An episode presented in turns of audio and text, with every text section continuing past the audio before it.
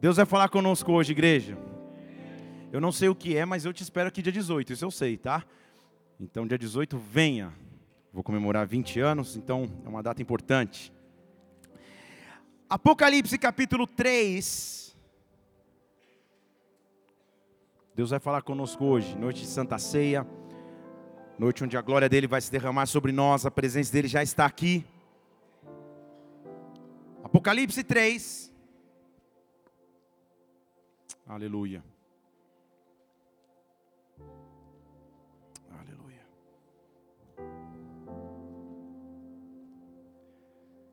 Eu vou ler o versículo 20 e 21, a partir do versículo 20. Conhecidíssimo versículo das Escrituras.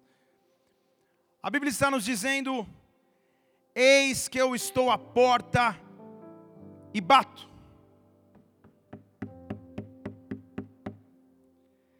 Se alguém ouvir a minha voz e abrir a porta, entrarei em sua casa, com ele cearei e ele comigo. Ao que vencer, eu lhe concederei que se assente comigo no meu trono. Deixa eu falar de novo: eis que eu estou à porta e bato. Se alguém ouvir a minha voz e abrir a porta, eu entrarei em sua casa, com ele cearei e ele comigo. Espírito Santo de Deus, nós estamos aqui nessa noite porque a tua glória está aqui porque Tu és o centro de nossa fé, Tu és o centro de nossa vida, Pai. Tudo que precisamos vem de Ti e está em Ti, por isso continua em nosso meio nesta hora, nos visita de forma sobrenatural, dá ordem aos Teus anjos ao nosso respeito, Santo Espírito, oh, que nós possamos te sentir de maneira profunda, que nós possamos receber o Teu toque, que nós possamos receber Tua direção, que nós possamos receber do Teu abraço. Meu Deus, olha para cada vida e cada realidade que está nesta casa. O Senhor conhece o detalhe de cada história. Levante uma de suas mãos aos céus. Espírito Santo, vem e preside esse momento. Vem e fala além da carne, fala além da alma e toca diretamente ao espírito. Que o teu reino possa se manifestar aqui, que a tua vontade seja manifesta agora na terra como no céu. Como igreja nós adoramos o teu nome e aplaudimos a ti, porque tu és santo, porque tu és digno de honra. Aleluia! Ei! Estou à porta e bato.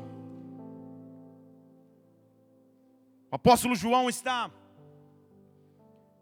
fazendo uma menção a uma das igrejas, e ele diz: Ele está batendo na porta.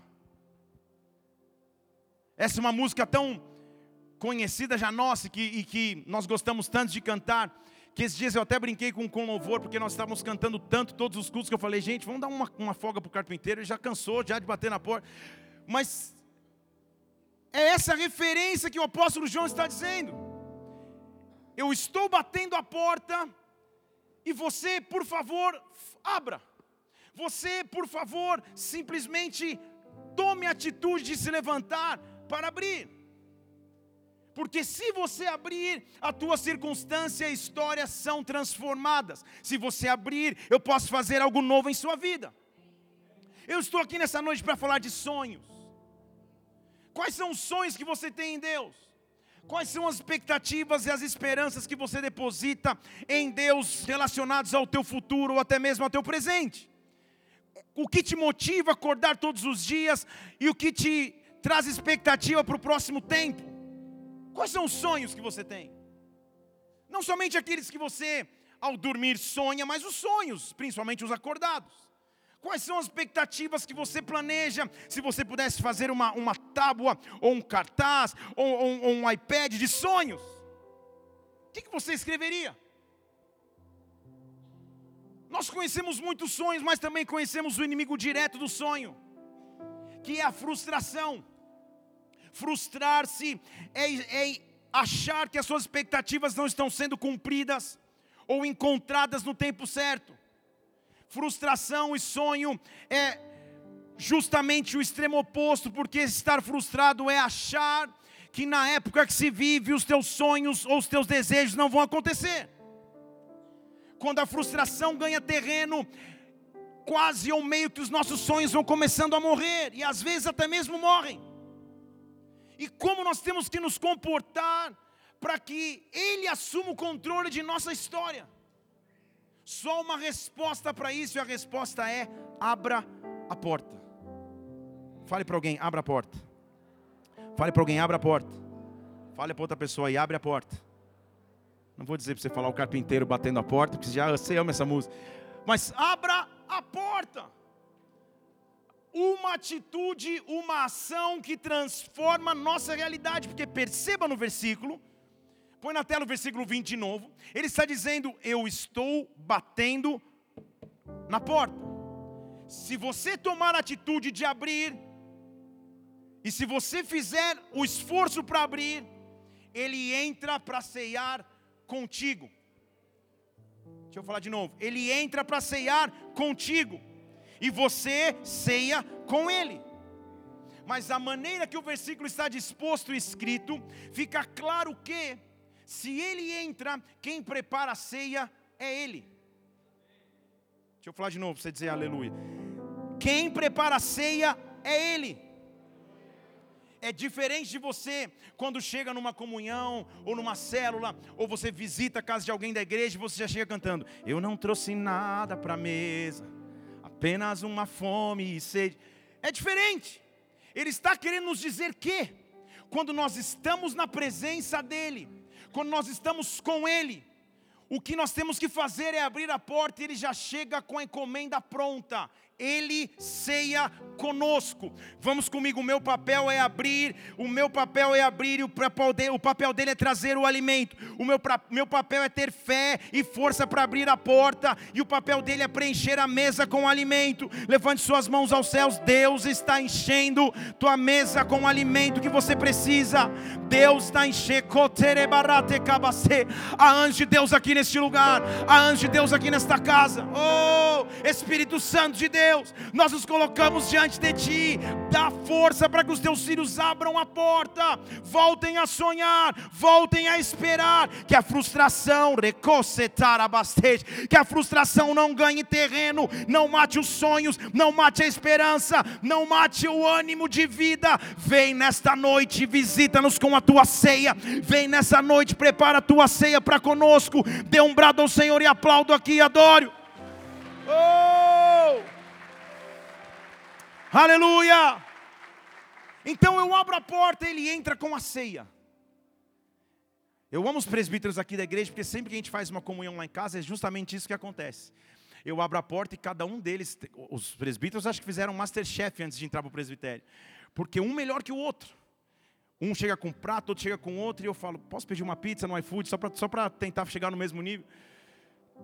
Quando eu abro a porta, eles entram. Quando eu abro a porta, ele entra. Quando eu abro a porta, ele reina. O que eu tenho que fazer é abrir. Deixa eu dizer de novo: o que eu tenho que fazer é ter força para abrir. E às vezes nem essa força nós temos. Sabe quando você perde a força de reação? Sabe aquele dia de feriado que você está deitado no sofá e se o controle remoto cair no chão, longe de você, você assiste aquele canal a tarde inteira? Meu Deus! Graças a Deus pelo comando de voz. Se o dia que existir, e algumas já existem, mas você fica inapto ou inativo ou sem força de reação, até mesmo para abrir. Por isso ele está dizendo: abra a porta, abra a porta, abra a porta, abra a porta para que eu possa entrar. Você vai escutar um som no espírito batendo na tua porta nessa noite. Eis que eu estou à porta e bato. Eis que eu estou à porta e bato. E na linguagem de hoje, o, o, interfone está tocando, o WhatsApp chegou uma mensagem, de alguma maneira ele está te chamando para um tempo novo. O teu papel é abrir, o teu papel é abrir. Oh, porque quando eu estou frustrado em determinada área de minha vida, o que eu penso é: Senhor, para esta área é melhor deixar fechado, para essa situação da minha vida é melhor não abrir a porta, eu não quero mais mexer nisso. E Deus está dizendo: tenha força para simplesmente abrir, tenha força para abrir a porta. Dê um brado ao Senhor mais uma vez e adore. Aleluia! Oh! Então, como que eu venço a frustração para continuar sonhando em Deus? Como que eu venço a frustração para entender que os sonhos dele ainda são reais. Quais são os teus sonhos? Em primeiro lugar, o que eu faço é entender o que o tempo e o modo dele agir não são iguais aos meus. Deixa eu falar de novo, porque só amarela disse amém. O tempo e o modo dele agir não são iguais os meus. O meu tempo e minha forma de atuação são diferentes de Deus mas isso não quer dizer que ele não esteja agindo, não quer dizer que ele não esteja no controle. Na verdade, Romanos capítulo 12, versículo 1, conhecidíssimo versículo das Escrituras, ele diz assim: Irmãos, eu rogo a vocês, simplesmente se apresentem a Ele, abram a porta, simplesmente venham a Ele e apresentem os vossos corpos como sacrifício vivo, santo e agradável a Deus. Faça esse culto racionalmente, faça esse culto racionalmente. A tua parte é se entregar. E ele diz assim: não tome formato com este mundo. Deixa eu dizer de novo: não tome formato com este mundo. Nós estamos falar de bonito como o professor Pascoal, intrinsecamente, ou faz parte já de nosso DNA moderno vivermos em ansiedade sem perceber. Você posta uma foto e fica olhando para a foto para ver quantas curtidas elas vão ter. Em 10 segundos você olha, daqui a pouco 15 você olha de novo, daqui a pouco 20, nossa, alguém comentou. Ou então se ninguém comentou, você mesmo curte, só para não ficar mal. Que é o cúmulo da solidão, você é o primeiro curtida da sua própria foto. E estamos acostumados a esperar as coisas no nosso tempo da pipoca de três minutos, do macarrão instantâneo. Você senta numa mesa de qualquer escola de idiomas e a primeira pergunta não é quanto custa, mas é em quanto tempo você fala. Todo mundo está acelerado, ansioso, esperando resultado. E o que Paulo está dizendo é: não entre no formato deste mundo. Em outras palavras, não fique ansioso no teu tempo. Só faça uma coisa: abra a porta, se apresente a Ele, se derrame diante dele. Esse é o teu culto racional. Se você andar em ansiedade, se você andar em frustração, você não estará fazendo um culto racional, mas irracional. Racionalmente, o que eu tenho que fazer é me apresentar a Ele. Eu abro a porta, vem ceiar comigo, vem preparar para a minha mesa, Pai. E quando eu abro a porta, eu não me conformo com o mundo, agora eu começo a ser transformado pela minha mente. E eu começo a experimentar qual é a boa, agradável e perfeita. Eu já preguei sobre isso aqui, fale comigo. Boa, agradável e perfeita. Fala como se você tivesse jantado, já fale boa, agradável e perfeita. Só as mulheres. Só os homens. Ó. Oh. Os que estão em santidade. Os que estão em pecado. Hoje, hein? Misericórdia. Não se entrega assim tão fácil, meu irmão. Vai com calma aí. Eu, agora deu uma assustada. Boa, agradável e perfeita. Então ele diz: quando eu me apresento diante dele, abrindo a porta, ele me visita com uma vontade que é boa. No original, faz bem e prospera. Estão comigo? Eu, eu começo a ver uma, uma verdade que me faz bem e prospera. Prosperar não é só enriquecer financeiramente, mas é melhorar o seu estado a cada dia. Amanhã você está melhor, depois de amanhã também, ano que vem também. Você começa a prosperar em alegria, em paz, em segurança, em motivação. Essa é uma vontade que nos faz bem. Ele diz: ela é boa, ela é agradável. Agradável no original é o som suave de uma música. Toca um som suave, Jefferson. Pense que você está tocando para sua esposa. Ó. Oh. Quer, dar, quer fazer uma declaração para ela?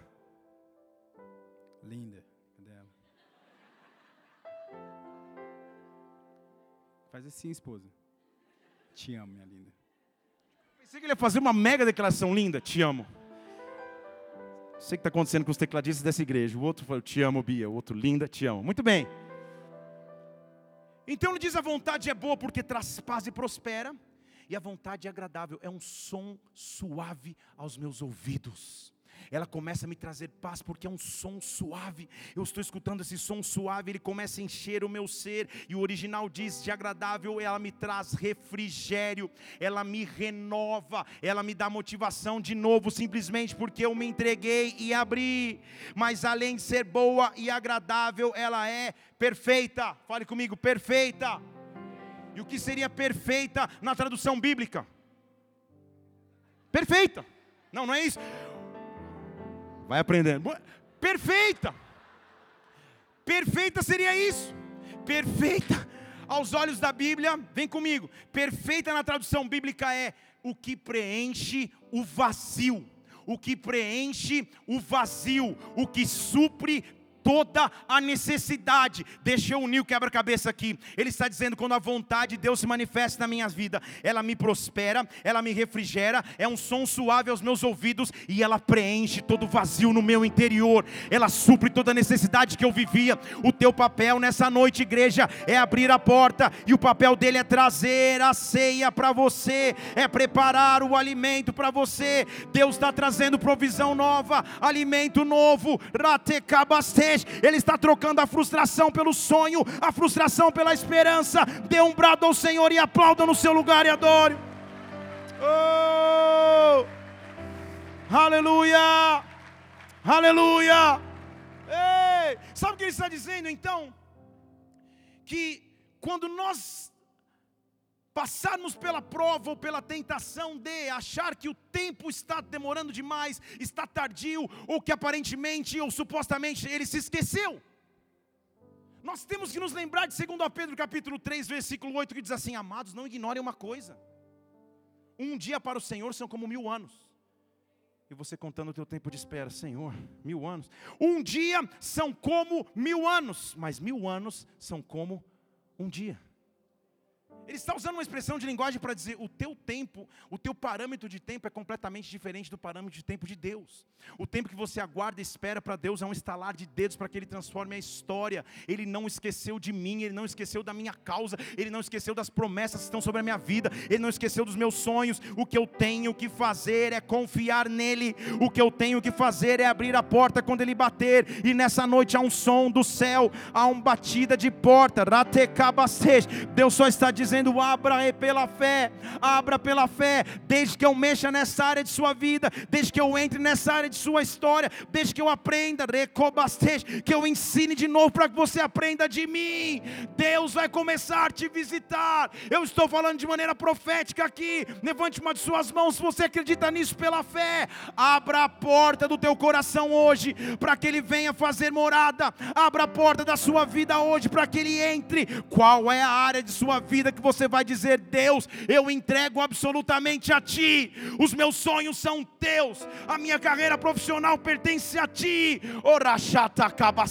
minhas finanças são Tuas, meu casamento é Teu, meu ministério está em Tuas mãos. O que eu faço nessa noite é abrir a porta, entra para ceiar comigo, meu Deus, meu Senhor, meu Salvador. Dê um brado a Ele, aplaudo aqui neste lugar e adore.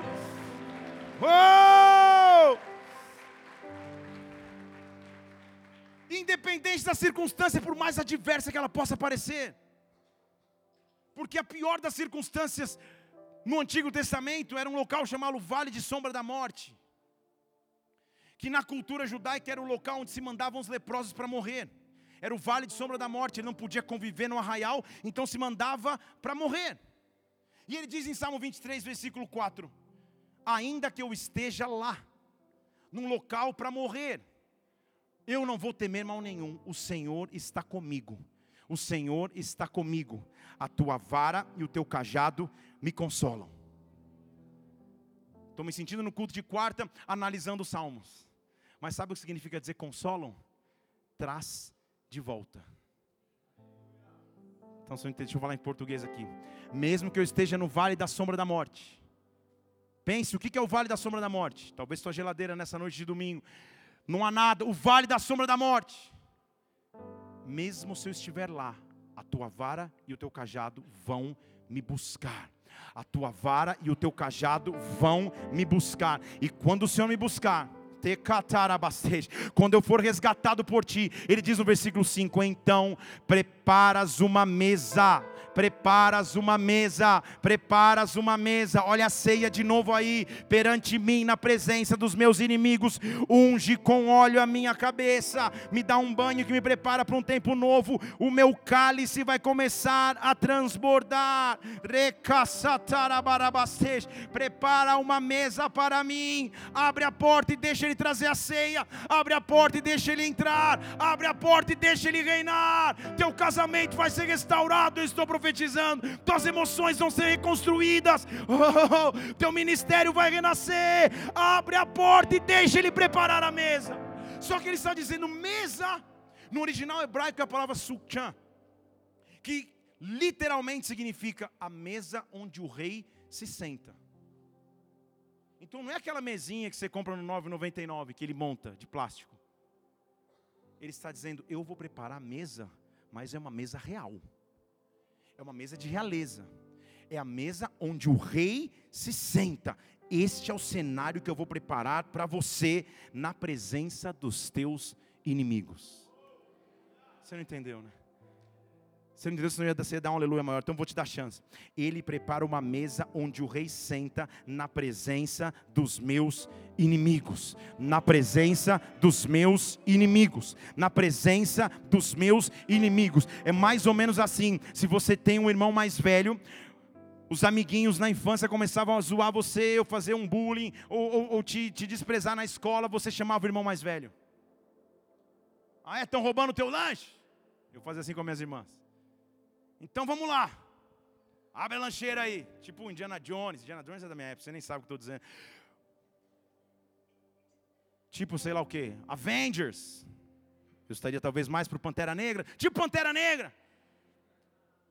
Chegaria ali. Nossa, até tocou Pantera Negra? Você gostou, né?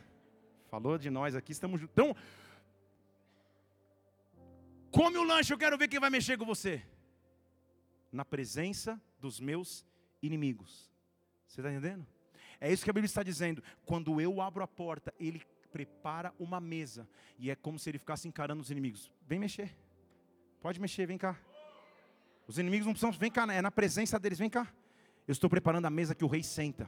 Na mesa que o rei senta, eu também vou me sentar. Deixa eu dizer de novo: na mesa que o rei senta, eu também vou me sentar.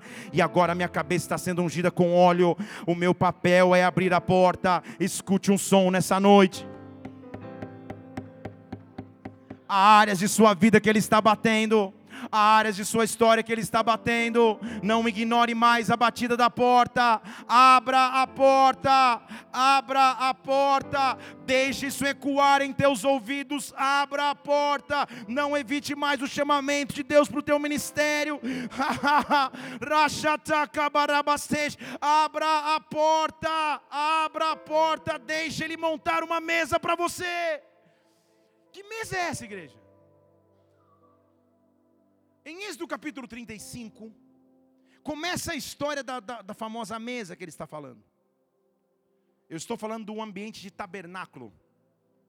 Qualquer dia a gente faz uma série só sobre o tabernáculo. Vamos nessa ou não? Porque tem tanta simbologia no tabernáculo que dá para escrever um livro, quem sabe. Mas o tabernáculo era dividido em setores. Havia um local chamado átrio externo, tipo local de fora da tenda que tinha alguns itens, um altar de sacrifício e uma pia de bronze, que era feita inclusive com os espelhos ou com os pedaços de bronze que as, que as mulheres usavam e elas doaram para que a pia de bronze fosse construída. Então eu entro pelas suas portas, entro nos átrios externo, com ação de graças eu sacrifico. E agora depois que eu estou cheio de sangue, eu me lavo na pia de bronze e eu vejo a minha reflexão, mas agora como nova criatura. Estão comigo? E eu entro na tenda, e o primeiro local é um local chamado Santo Lugar. Estou, estou fazendo a descrição do tabernáculo brevemente. No Santo Lugar, talvez o item que chamava mais atenção é o item que Moisés recebeu a instrução para fazer da seguinte forma: Êxodo 35, versículo 23. Você também vai fazer uma mesa de madeira acácia. 20, Êxodo 35, 23? Não é. Falei para vocês que não é. E agora? E agora, perfeição em pessoa? Me ajuda. Um, êxodo, vamos lá. Quem achar vai ser ungido diácono hoje, já que é culto de. Êxodo capítulo 35. 37 10, Suzana. Então você acabou de ser ungida também. Isso. Ela já é diaconisa, então o que faremos? Um envio para a cidade do leste? Vamos, Carlão. O que? O que já aceitou? Falou o que já aceitou? Êxodo 37, versículo 10. Faça uma mesa de madeira cássia. A cássia era o tipo de madeira que se tinha, que se achava em predominância no deserto, uma madeira resistente. Ele dá a medida da mesa que não era uma mesa muito grande, porque essa mesa deveria ser carregada quando a tenda toda fosse levantada. Mas o que me chama a atenção é que a mesa era feita de madeira. Fale comigo, madeira. Ela tinha que ser trabalhada, ela tinha que ser esculpida, ela tinha que ser entalhada, ela tinha que, tinha que ter algum design, algum projeto naquela mesa. Colocava-se a mesa então no santo lugar. Mesa é de um material que perece. Vem comigo aqui para você não viajar. Mesa é de um material que acaba. Está sujeita à ação do tempo, está sujeita à ação do fogo, está sujeita à ação da chuva ou do sol. Mesa. Mesa é a representação bíblica de humanidade. Deixa eu falar de novo que você está meio quieto. Mesa é a representação bíblica de humanidade. E ele diz: pegue a representação bíblica daquilo que perece, daquilo que se decompõe, e cubra esta mesa, versículo 24. Ou não, já não é 24, é o próximo, tá? Cubra essa mesa, vê lá se é 11, de ouro puro. Cubra esta mesa com ouro e faça ao seu redor uma moldura.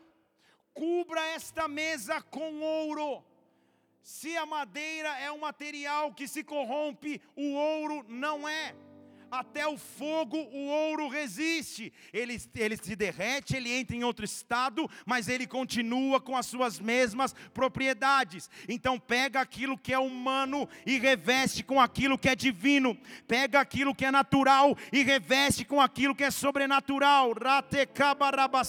Lá do lado de fora tudo era de bronze. Quando você passa pelas tendas e você entra no santo lugar, tudo passa a ser de ouro, tudo passa a ser divino. Você abriu a porta, você entrou e sobre a sua madeira o ouro está sendo derramado. Estou indo muito fundo ou não?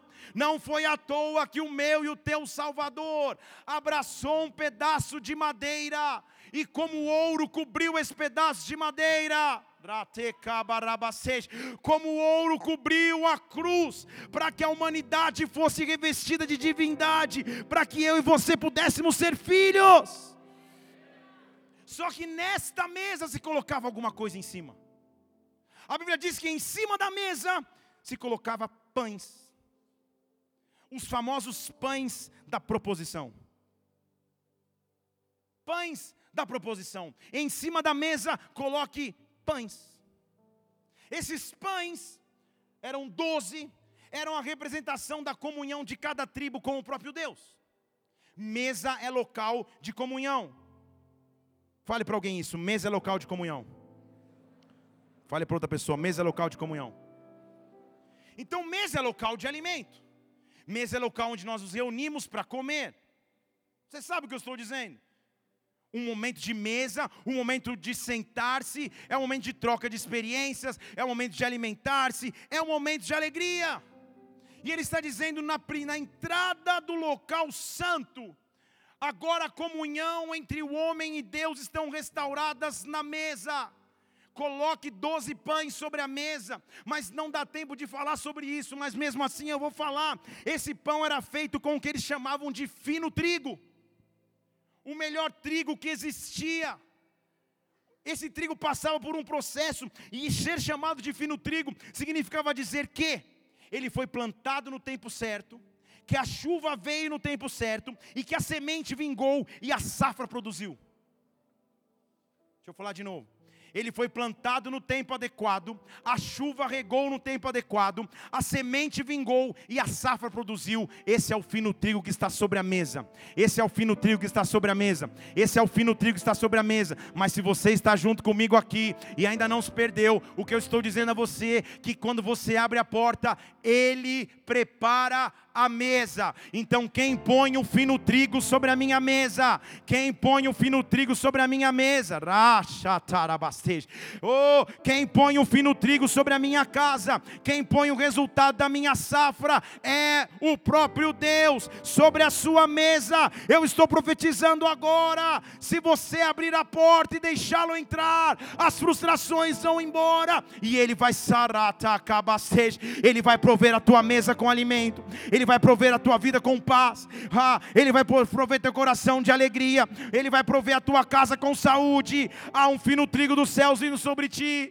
Levante suas mãos como quem vai receber algo, levante suas mãos como quem vai receber algo de Deus. Ah, a semente que foi plantada, a chuva que regou a terra, a colheita que vingou, a safra que produziu. Eu estou profetizando sobre a sua vida. A 30, 60, 100 por um. Chegou o tempo de colheita, chegou o tempo de colheita, chegou o tempo de colheita. Eu estou profetizando sobre ti. Chegou o tempo de colheita. Abra os teus lábios e comece a agradecer a Deus. Abra os teus lábios e comece a agradecer o teu Senhor. O mais fino trigo está vindo sobre ti. O mais fino trigo está vindo sobre tua casa. Eu abri a porta. Ele entrou para servir a mesa. Receba da provisão de Deus sobre ti, em o nome de Jesus Cristo. Abra a porta, deixe ele entrar. Abre a porta, deixe que ele entre, dê um brado ao Senhor e adore. Oh! Oh! Então perceba comigo a minúcia ou o detalhe do versículo, igreja. Ele não está falando, venha no meu restaurante, sente-se na minha mesa VIP. Ele está dizendo, eu quero entrar na tua casa e sentar na tua mesa que eu vou preparar. Vocês estão aqui? Eu quero entrar. Vamos nessa. Isso, não cansa não. Eu quero entrar na tua casa, eu quero servir a tua mesa. Eu quero entrar na tua casa e eu quero servir a tua mesa. É maravilhoso ir em restaurantes comer. Se você inclusive quer me convidar aos restaurantes, é 97400 23 É maravilhoso ir. Mas o nível de comunhão e de relacionamento que, se, que você desenvolve quando você recebe alguém em casa é diferente. Vocês estão aqui?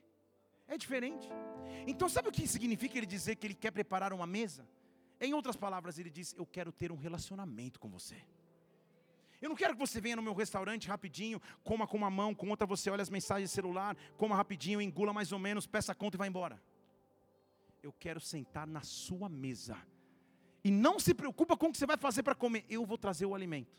Eu vou trazer o fino trigo. O teu papel é abrir a porta. O teu papel é abrir a porta. O teu papel é abrir a porta. O teu papel é abrir a porta. O teu papel é abrir a porta. Abrir a porta é o teu papel.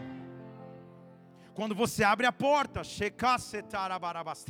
quando você abre a porta, Ele pode se derramar. Quando você abre a porta, Ele pode te visitar. Eu sinto um batido de porta, um bater de porta sobre ti. Eu estou dizendo que nas madrugadas Ele vai começar a bater na tua porta. Eu estou dizendo que no meio do teu dia Ele vai começar a bater na tua porta. E tudo que Ele vai dizer é: abre a porta para que eu possa preparar a mesa. Abra a porta para que eu possa preparar a mesa. Ei! E sabe o que é melhor? Pare para pensar comigo como está a sua casa agora. Agora. Casa física, agora. Nesse, nesse instante, nesse segundo. Se acabasse o culto e hipoteticamente eu falasse para você, irmão, vou tomar um café na tua casa agora. Qual seria o teu desespero? Domingo. Alguns esposos, como eu, julgam que a mesa da sala também faz parte do guarda-roupa. Então, às vezes, tem calça jeans pendurada numa, numa cadeira, uma meia andando por ali. Se você tem crianças, tem brinquedos em todo lugar, é uma filial da Ciatoy. Talvez você simularia um, um, uma dor de barriga para correr na frente. Tua esposa ia falar: Não, não aceita, não aceita, em nome de Jesus, não, não. E você, meio sem noção, vai falar: Não, claro, pastor, será um prazer recebê-lo. Nossa dispensa está cheia. Minha esposa, inclusive, vai fazer uma, uma sobremesa maravilhosa que ela sabe. Ela fala, Senhor, que tenha pelo menos uma goiabada na geladeira. Eu sei como é. E talvez você fosse na frente correndo, ia juntar tudo, meia, sapato, controle da TV, calça jeans que está na sala, tudo. Ia jogar num quartinho, para que naquele quartinho ficasse. Tem uma esposa vendo assim, ó. Como esse cara é de Deus, eu não acredito. Ela olhou para o esposo e falei, calma, irmã, tudo bem, tá? E você ia torcer uma coisa só. Em nome de Jesus Cristo, que estoure a terceira guerra mundial, mas que eles não entrem nesse quartinho. Não é isso? E talvez aquele seria o primeiro quartinho que toda visita curiosa, sabe aquela visita que fala para você, onde é o toalete? Só querendo fazer um tour na tua casa. Você riu porque você faz isso também na casa dos outros. Aí, ele ia passar a mão naquela maçaneta e abrir aquele quarto. Quando ele está batendo na porta, ele sabe exatamente quais são os cômodos que ele quer entrar. Em outras palavras, eu não preciso esconder absolutamente nada dele. Eu posso, na verdade, abrir como estiver, porque ele entra para preparar a mesa. Preparar a mesa significa organizar o que não estava organizado, cuidar do que não tinha cuidado. Ele só quer que você abra. Ele só quer que você abra. Abre essa área da sua vida para Ele. Abre essa área da sua vida para Ele. Abre as tuas emoções para o Senhor. Abre as tuas finanças ao Senhor. Abre os teus sonhos para Ele. Deixa Ele entrar. Deixa Ele entrar. Ele está com a ceia preparada para você. Mas o que Ele quer é relacionamento. Por isso que Ele quer visitar a tua casa. Ele quer se sentar contigo. Ele quer entrar lá no lugar onde você come para comer com você. Oh, ele quer te mostrar, eu tenho um tempo que não é o teu, mas não significa dizer que eu não posso fazer. Começando de verdade a palavra de hoje, eu quero que você abra em João capítulo 4. É noite de sentar à mesa com Ele. É noite de sentar à mesa com Ele áreas da sua vida que estavam intocáveis até então, que ninguém podia falar, que ninguém podia mexer, que era um tabu. Ei, deixa que ele organize a sua casa. Às vezes a casa está desorganizada mesmo, igreja. Já contei da, da minha pior experiência com a minha sogra no início do meu casamento. Então não vou contar de novo, mas quem nunca ouviu essa história? Então, justamente por você, eu vou ser repetitivo. A gente vai ficando mais velho, vai ficando repetitivo. Minha sogra tem mania de limpeza, como toda sogra abençoada. Então, a gente está comendo alguma coisa em casa. Enquanto a gente já está comendo, ela já vem tirando os pratos e levando para a pia para lavar, e você vai junto. Sabe como é? Passando por na casa, limpando luz, fala, sogra, é só um jantar, calma, não vai estar tudo certo. E logo que nós nos casamos, nós não tínhamos mesa.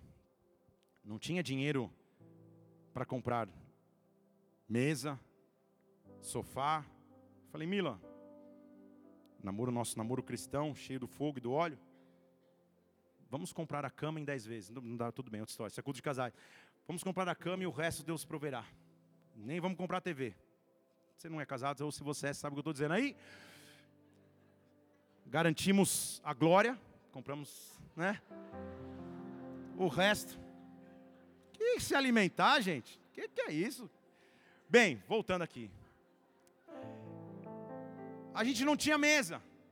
Nós pegávamos emprestado uma mesa, sabe aquelas mesas de, de alumínio de bar que tinha na portaria? Toda enferrujada, velha, de ferro, alumínio, ela ferro, ferro. Aquelas mesas de ferro, com o logo da cervejaria, aquela, aquela mesmo.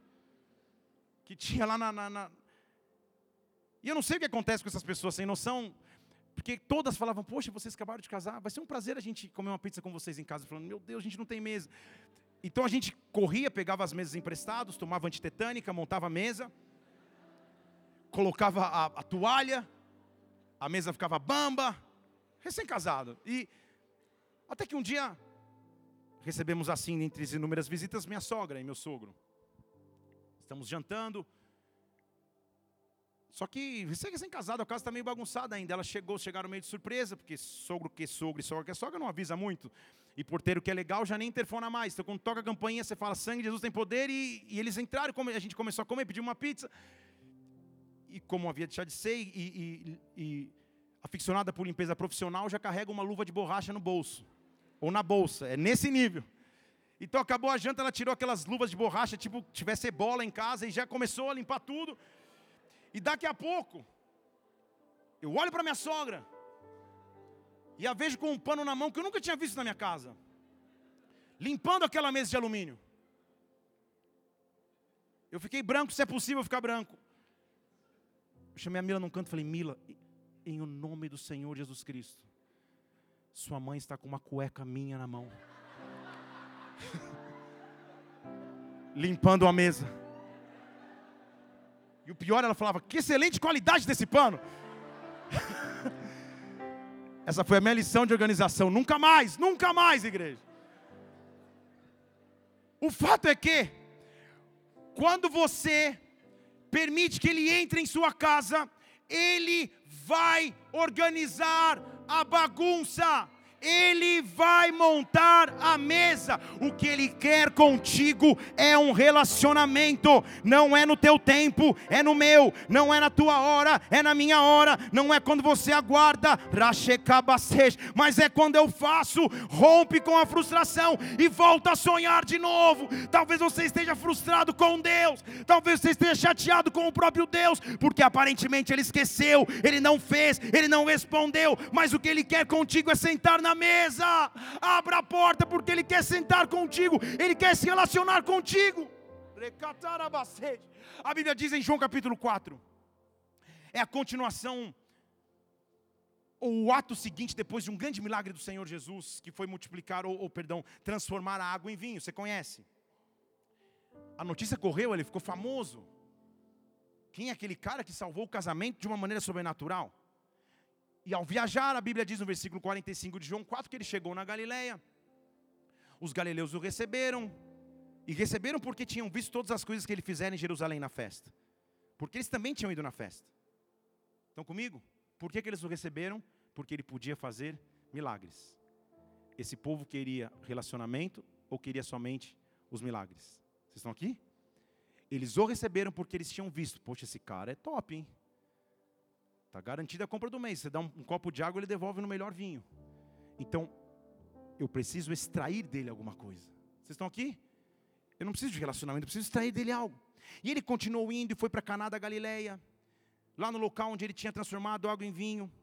E quando ele chegou lá, versículo 46, havia um oficial do rei, alto escalão do governo, toda a autoridade que ele tinha era oficial do rei, mas ele tinha um problema: o seu filho estava enfermo em Cafarnaum, ele tinha uma frustração. Filho enfermo significa ameaça para a continuidade, ameaça para o futuro, incerteza em relação ao amanhã. Ele era um alto oficial, ele tinha grandes coisas ou grande poder e autoridade, contudo, entretanto, todavia, é a sua, o seu futuro estava ameaçado, o seu filho estava enfermo. Ele era autoridade, ele tinha poder para mandar, e ele não pedia dia ele tinha poder para soltar e para prender, mas ele tem uma limitação.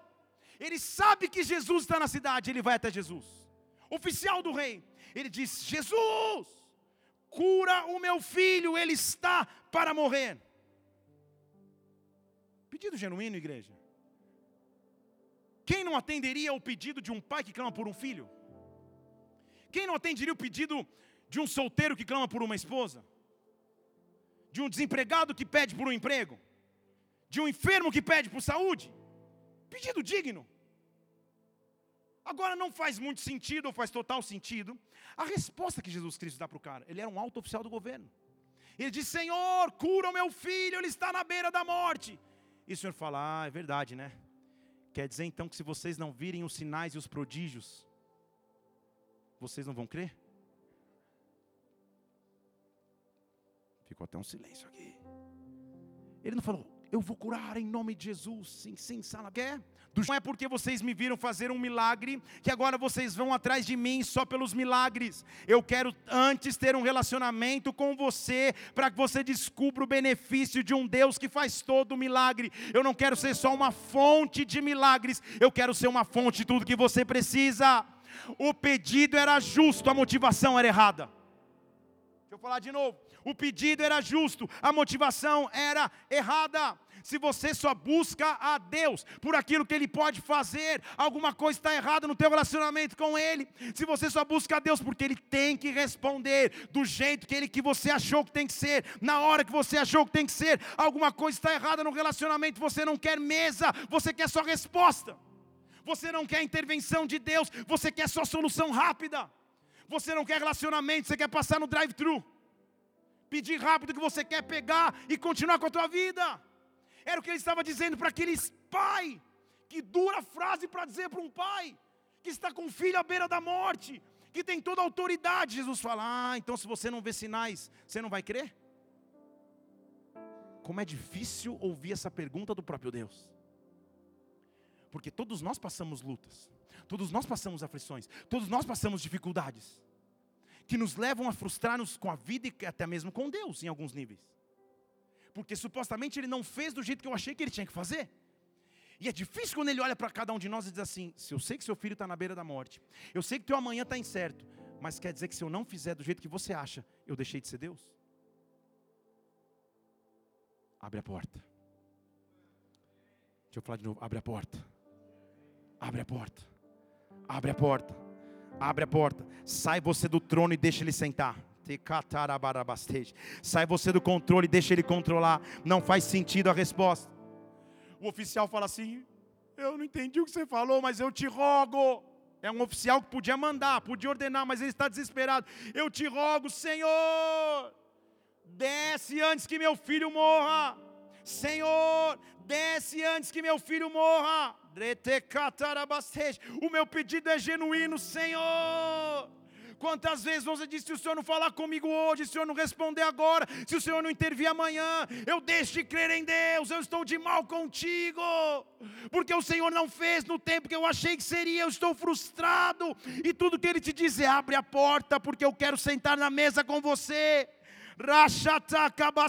Senhor, será que o Senhor não vê o meu clamor? Será que o Senhor não vê que minha causa é justa? Eu te rogo, desce, para o que o Senhor está fazendo, vai visitar o meu filho, ele está morrendo.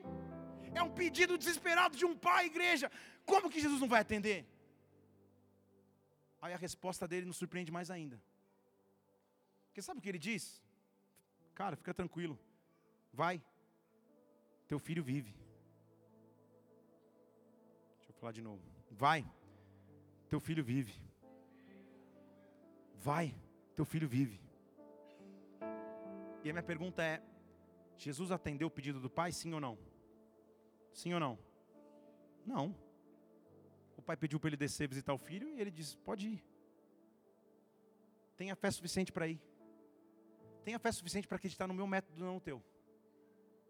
Para você eu tenho que ir até lá orar pelo teu filho, impor as mãos nele lá. Eu estou te dizendo, tenha fé. Eu entrei na casa, eu estou colocando a mesa. Vai. Estão aqui comigo? É semelhante quando você sobe aqui, na fila, sei lá, ou no gabinete, você conta uma história. Pastor, é quase meio que eu estivesse sentado numa mesa com uma bola de cristal. Eu não sei se eu caso, se eu compro uma bicicleta. Se eu vou para Disneylandia ou se eu mudo para Ceilândia, eu não sei, pai. E Deus me mostrou, pastor, ainda fala assim. Ele te usaria para falar comigo hoje. E eu, como pastor, falo: Senhor, responde em teu tempo. Amém. Aí você abre os olhos, tipo, meio xoxo.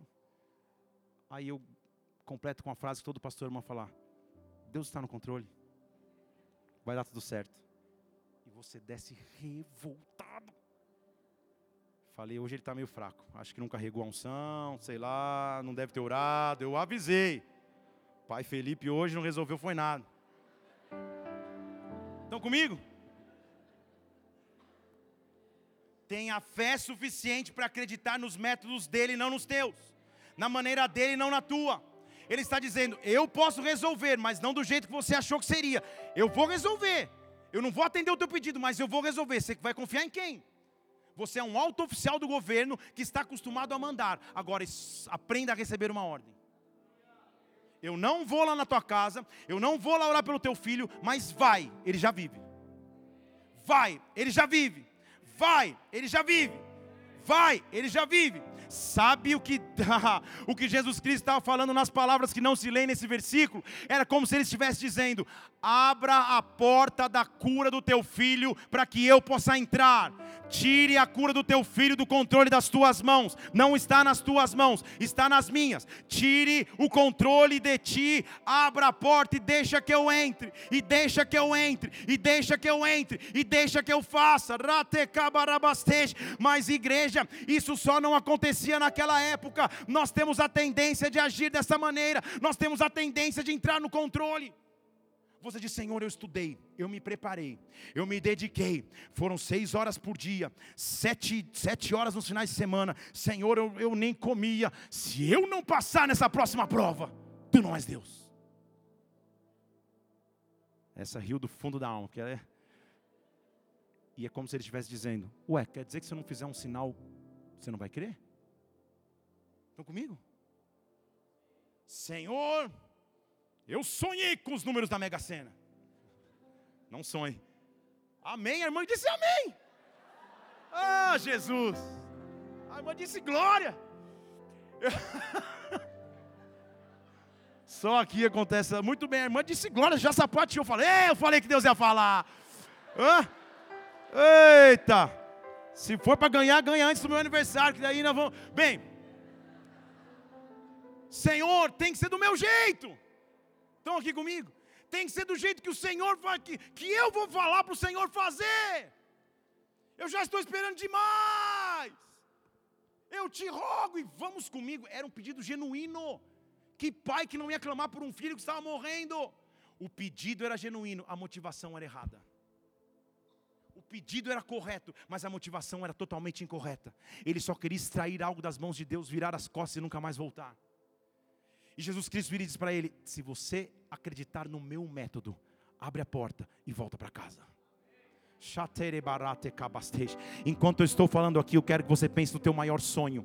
Eu quero que você pense no teu maior sonho, que talvez esteja te trazendo a maior frustração. Eu quero que você abra a porta e deixe que ele entre. Que você comece a dizer: Senhor, são os teus métodos, não os meus. É o teu modo de operar e não o meu modo. Senhor, eu abro a porta para que o Senhor faça. Eu abro a porta das minhas emoções. Eu abro a porta do meu futuro. Eu abro a porta da minha vida. Entra e faz. Entra e faz.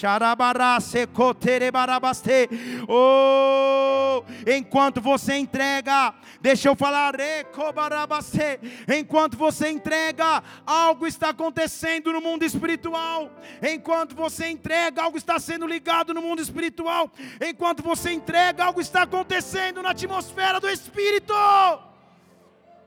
Jesus Cristo não atende o pedido daquele cara, mas ele resolve a situação. Vocês estão comigo? Ele diz assim: vai, teu filho vive. E o mais engraçado e interessante é que a Bíblia diz que o cara creu na palavra. Virou as costas e foi embora. Não há uma reclamação. Não há uma murmuração. Falada não há, talvez pensada. Não há uma dúvida. Jesus olha para ele e diz: Pode ir, fica tranquilo, cara. Não se preocupe mais, não, volta. Teu filho vive. Como? O Senhor não está lá. O Senhor não está olhando. Como? Vai e volta. Porque enquanto você entrega ele age. Quando você abre a porta, ele começa a montar a mesa. Quando você abre a porta, ele começa a cuidar do teu destino, porque a Bíblia diz que aquele cara voltou. E quando ele ia descendo, os seus servos vieram correndo, não conseguiram nem esperar e foram ao seu encontro e começaram a dizer: O teu filho que estava para morrer, o teu filho que tinha uma sentença de morte, aquilo que te trazia aflição, aquilo que roubava a tua paz, aquilo que ameaçava o teu futuro, o teu filho está vivo, o teu filho está vivo, o teu filho está vivo, oh, o teu filho está vivo. Quando você abre a porta, ele entra entra. Quando você abre a porta, ele age, igreja. E aí o cara só faz uma pergunta, ele diz assim: calma aí, só me explica um negócio. Ele pega o Apple Watch da época, Series 1. Ele fala: que horas que meu filho melhorou? Só me diz a hora. Aí o cara fala, sei lá, meio-dia. Olha o versículo 52. Que hora que ele melhorou? Falaram, ah, foi na hora sétima. Na hora sétima a febre foi embora. Na hora sétima, ah, ah, ah, tal, tal, nove fora, contando o tempo da viagem, versículo 53. Meu Senhor. Estão comigo? Foi exatamente nesta hora quando eu escolhi confiar nos teus planos e não nos meus. Foi exatamente nessa hora quando eu abri a porta para que o Senhor cuidasse. Não é uma coincidência. Foi exatamente nesta hora quando eu não estava do lado do meu filho, quando eu não podia fazer nada lá, eu não estava presente, mas eu tinha buscado a fonte de toda a solução. Quando eu estava com ele, como ele havia prometido, foi exatamente nesta hora, nesta mesma hora, o teu filho vive e correbasteja. Quando eu e a minha casa cremos na mesma hora o meu filho foi curado, na mesma hora o meu filho foi restaurado. Você não está entendendo? Deixa eu te explicar em português.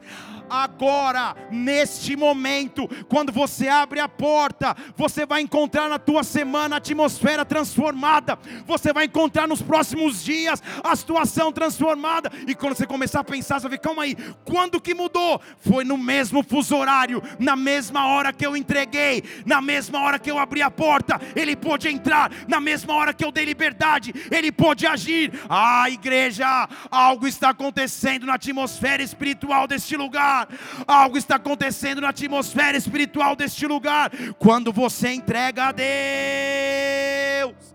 Ele pode agir em teu favor. Eu vejo entrando na tua casa e cuidando de ti, e cuidando de ti. Você vai ter um testemunho para contar. Oh, se você tem alguma coisa para entregá-lo, levante sua mão ao céu.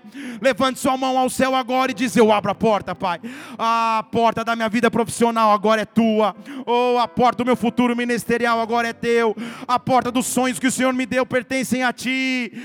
Eu não creio mais nos meus métodos, mas nos teus eu não creio mais na minha força, mas na tua. Mesmo que eu receba uma resposta que eu não queria, eu vou agir em fé naquele que liberou uma palavra, porque Ele é a palavra, Ele é o Verbo que se fez carne. Eu escolho crer na tua sentença final, Senhor. Dê um brado a Ele e aplaudo neste lugar e adore-o.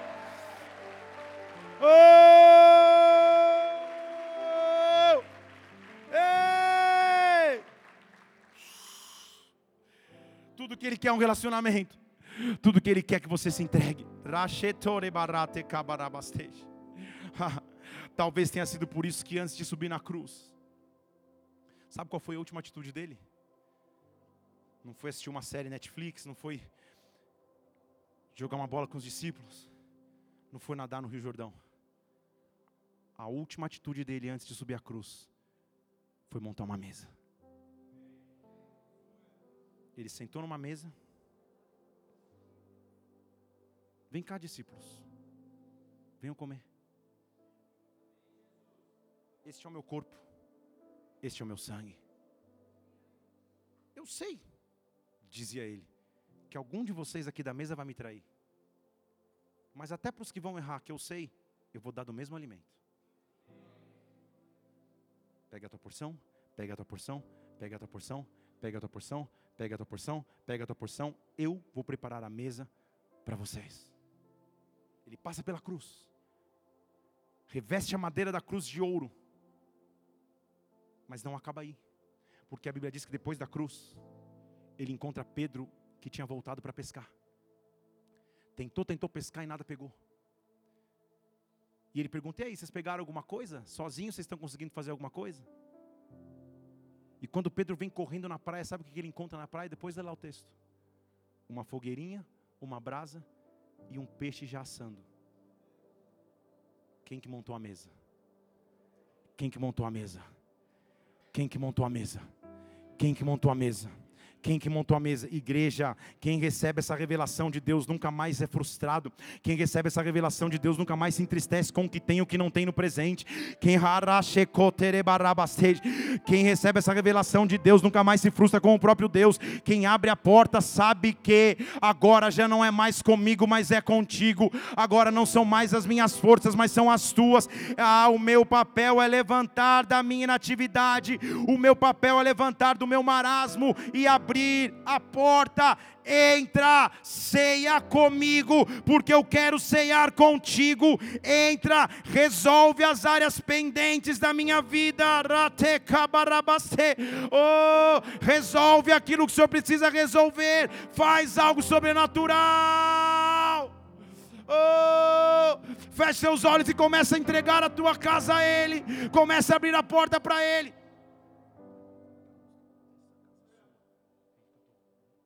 Oh! Entrega a Ele agora, feche seus olhos e comece a entregar a Ele. Talvez seja a tua vida emocional que você nunca tem entregue. Oh, você se preocupa com o amanhã, como vai ser, como vai deixar de ser. Oh, oh eu só quero abrir, Pai. Eu só quero abrir.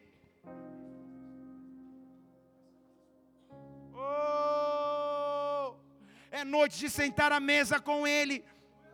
Talvez façam muitos anos que você não sente a, mesa de uma ceia, que você não ceia com o Senhor, e hoje Ele te convida para abrir a porta de novo, Ele quer ceiar contigo, independente do que você tenha vivido no passado, independente dos traumas que você tenha atravessado, ceia de novo com Ele, ceia de novo com Ele, abre a porta, confia nos métodos dEle, não no teu. Oh! Nós vamos começar a adorar ao Senhor. E se você tem algo a entregar, uma área para abrir, um sonho que você tem que voltar a crer, ah, o que eu te peço é que você levante no seu lugar, estenda suas mãos aos céus, e esquece quem está à tua direita e à tua esquerda.